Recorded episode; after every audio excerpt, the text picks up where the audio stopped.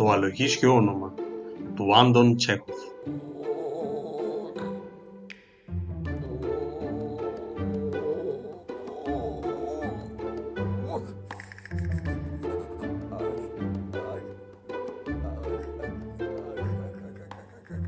Ο απόστρατος υποστράτηγος Αλεξέη Μπουλντέγεφ κόντευε να τρελαθεί από το πονόδοντο. Και τι δεν είχε κάνει. Ξέπλυνε πρώτα το στόμα του με βότκα. Μετά έβαλε στο πονεμένο δόντι στάχτη από την πίπα του. Έβαλε όπιο, νεύτη, πετρέλαιο, πασάλιψε το μάγουλό του με σπίρτο και όλα αυτά τα γιατροσόφια, όπως ήταν φυσικό, δεν τον ανακούφισαν καθόλου. Μάλιστα, μερικά από αυτά του ανακάτεψαν τα σωθικά. Ήρθε και ο γιατρός. Έσκαψε το δόντι με το εργαλείο και πρόσταξε κινήνο για να καταλαγιάσει ο πόνος. Μα δεν βαριέσαι. Του είπε να το βγάλει, μα ο στρατηγός αρνήθηκε κατηγορηματικά. Όλοι στο σπίτι λοιπόν, γυναίκα, παιδιά, υπηρέτες, ακόμα και ο μικρός ο παραμάγειρας, πρότειναν ο καθένας το γιατρικό του. Ήρθε και ο επιστάτης, ο Ιβάν, και συμβούλεψε τον στρατηγό να ξορκίσει το δόντι. Στην επαρχία μας εξοχότατε ζούσε ένας φορατζής πάνε τώρα καμιά δεκαριά χρόνια που ξόρκιζε τα δόντια με το πρώτο. Γύριζε κατά το παράθυρο, ψιθύριζε τα ξόρκια του, έφτινε και αυτό ήταν όλο. Είχε τη δύναμη να τα Και πού μένει τώρα; Ε, από τότε που πήρε τη σύνταξή του ζει στο Σαράτοφ με την πεθερά του. Άλλη δουλειά δεν κάνει τώρα, βγάζει το ψωμάκι του γιατρεύοντας δόντια. Έσωσε κόσμο και κοσμάκι. Τους αρρώστους που μένουν στο Σαράτοφ τους γιατρεύει στο σπίτι. Τους άλλους που ζουν σε μακρινά χωριά με τον τηλέγραφο.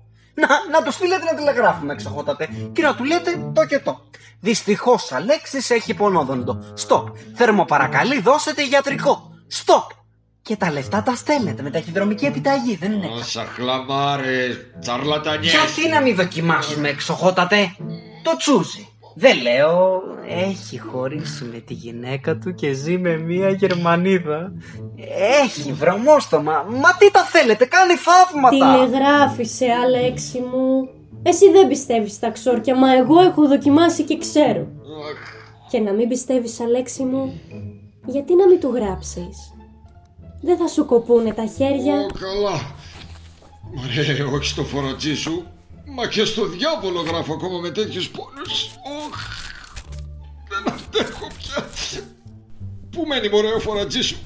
Πώς τον λένε; Και οι πέτρες ακόμα τον ξέρουν στο Σαράτοφ. Αυτό μονάχα θα γράψετε, εξοχότατε, κύριον Γιάκομπ.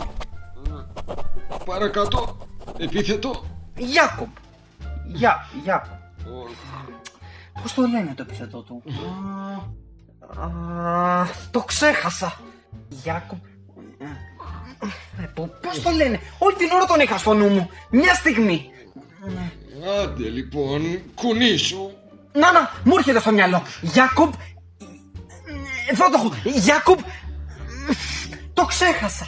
Και έχει ένα όνομα πολύ απλό. Κάτι, κάτι, κάτι που σου θυμίζει άλογο. Κα- Φοραδάκης. Όχι, όχι, δεν είναι φοραδάκι. Σταθείτε. Μήπως είναι πουλαράκης; Όχι, όχι, ούτε πουλαράκι είναι. Το θυμάμαι καλά. Είναι μία λέξη που σου θυμίζει άλογο. Μα τι ακριβώς μου ξεφεύγει. Αλογάκης. Όχι, όχι, δεν είναι αυτό. Σταθείτε. Α, Αλογόπουλος. Όχι. Ε, σ- Φοραδούλης. Ούτε. Σ- ε, ε, Λαθουρής. Όχι. Μα αυτό είναι όνομα κότας. Δεν είναι αλογίσιο.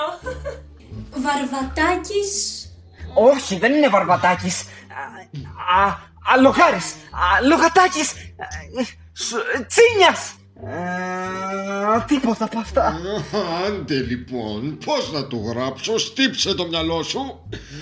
Τώρα, τώρα. Α, α, αλόγας. Όχι, όχι, αλογοπούλης. Α, ε, Σούστας. Αραμπαδάκης. Ε, όχι, όχι, καπίστρης. Όχι. Όχι, όχι, όχι, όχι, όχι, όχι, όχι, όχι. Ούτε αυτό είναι, ούτε αυτό είναι. Πάει, πάει, πάει, πάει. Το ξέχασα, πάει. Ε, τότε τι μου ήρθες εδώ μέσα μωρέ που να σε πάρει ο διάολος να σε πάρει που το ξέχασες. Χάσε από μπροστά μου. Οχ.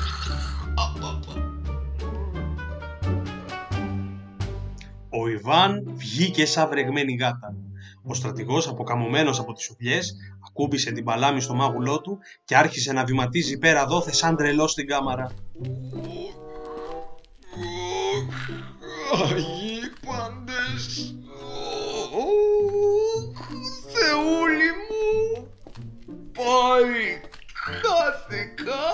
Ο επιστάτης βγήκε στον κήπο, στάθηκε σε μια γωνιά και με το βλέμμα καρφωμένο στο παράθυρο του αφεντικού βασάνιζε το μυαλό του να ανακαλύψει το όνομα του φορατζή. Ε, καβαλάρης μου, καβάλας, ε, καβαλαριάς. Αλογάκος, αλογάρης. Φοραδίτσας. Σε λίγο τον ξαναφώναξαν στο σπίτι. Το βρήκες; Όχι, εξοχότατε. Μήπως είναι ψαρής; Καπούλιας; Ω- όχι. Όλοι στο σπίτι άρχισαν να ξεφουρνίζουν αλογίσια ονόματα. Ξεσκόνησαν την ιστορία των αλόγων σε όλους τους αιώνες. Τα έψαξαν όλα. Έφτιαξαν ονόματα από τη χέτη, τα πέταλα, τα χαλινάρια, στο σπίτι, στον κήπο, στην κουζίνα, παντού. Όλοι περπατούσαν πέρα δόθε και έξιναν με απορία το μέτωπό τους αναζητώντας αλογίσια ονόματα. Κάθε τόσο φώναζαν στον επιστάτη. Ε, Σταυρής, «Σαμαράς! Πεταλάκης, Όχι! απαντούσε ο Ιβάν. Σήκωνε τα μάτια ψηλά και εξακολουθούσε φωναχτά το βιολί του. Αλογόπουλος, αλογονούρης, πουλίκος, φοραδούλης. Μπαμπά, μπαμπά! Φώναξαν τα παιδιά από την κάμαρά τους. Αμαξάκης, χάμουρας! Όλο το υποστατικό βρισκόταν στο πόδι. Ανυπόμονος ο στρατηγός, δαιμονισμένος από τους πόνους, έταξε πέντε ρούβλια σε εκείνον που θα σφύριζε στον επιστάτη το αλογίσιο όνομα. Και έτσι ολόκληρη η κουστοδία παρακολουθούσε το πήγαινε έλα του Ιβάν. Ορίστε. Ραδάρης, Μάχνης, μήπως είναι γλυμιτόλης. Όχι! Νύχτωσε πια και το αλογίσιο όνομα δεν είχε ακόμα βρεθεί. Πήγαν λοιπόν να πλαγιάσουν χωρίς να στείλουν το τηλεγράφημα. Ο στρατηγός δεν μπορούσε να κλείσει μάτι. Βημάτιζε όλη νύχτα στην κάμαρά του μουγκρίζοντας. Στις 3 το πρωί βγήκε στην αυλή και χτύπησε το παράθυρο του επιστάτη.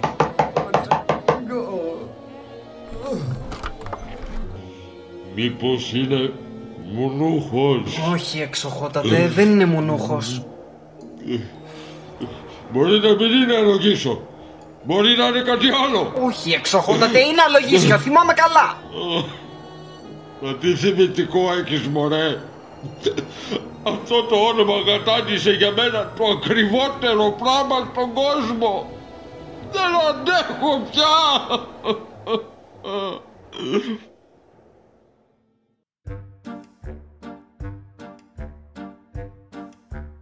Πρωί πρωί έστειλε για το γιατρό. Να το βγάλει να ηρεμήσουμε όλοι, δεν υποφέρεται πια. όχι. Αχ, δόξα τω Θεώ. Ήρθε ο γιατρός και έβγαλε το πονεμένο δόντι. Ο πόνος έπαψε με το πρώτο και ο στρατηγός ησύχασε.